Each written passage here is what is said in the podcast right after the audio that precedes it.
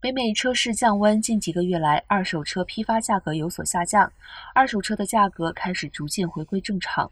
根据作为经销商批发车价参考，曼海姆二手车价值数据显示，十月上半月，美国二手车批发价格维持近期的下跌趋势，比九月下降百分之二，二手车价值指数比二零二一年十月下降百分之十点三。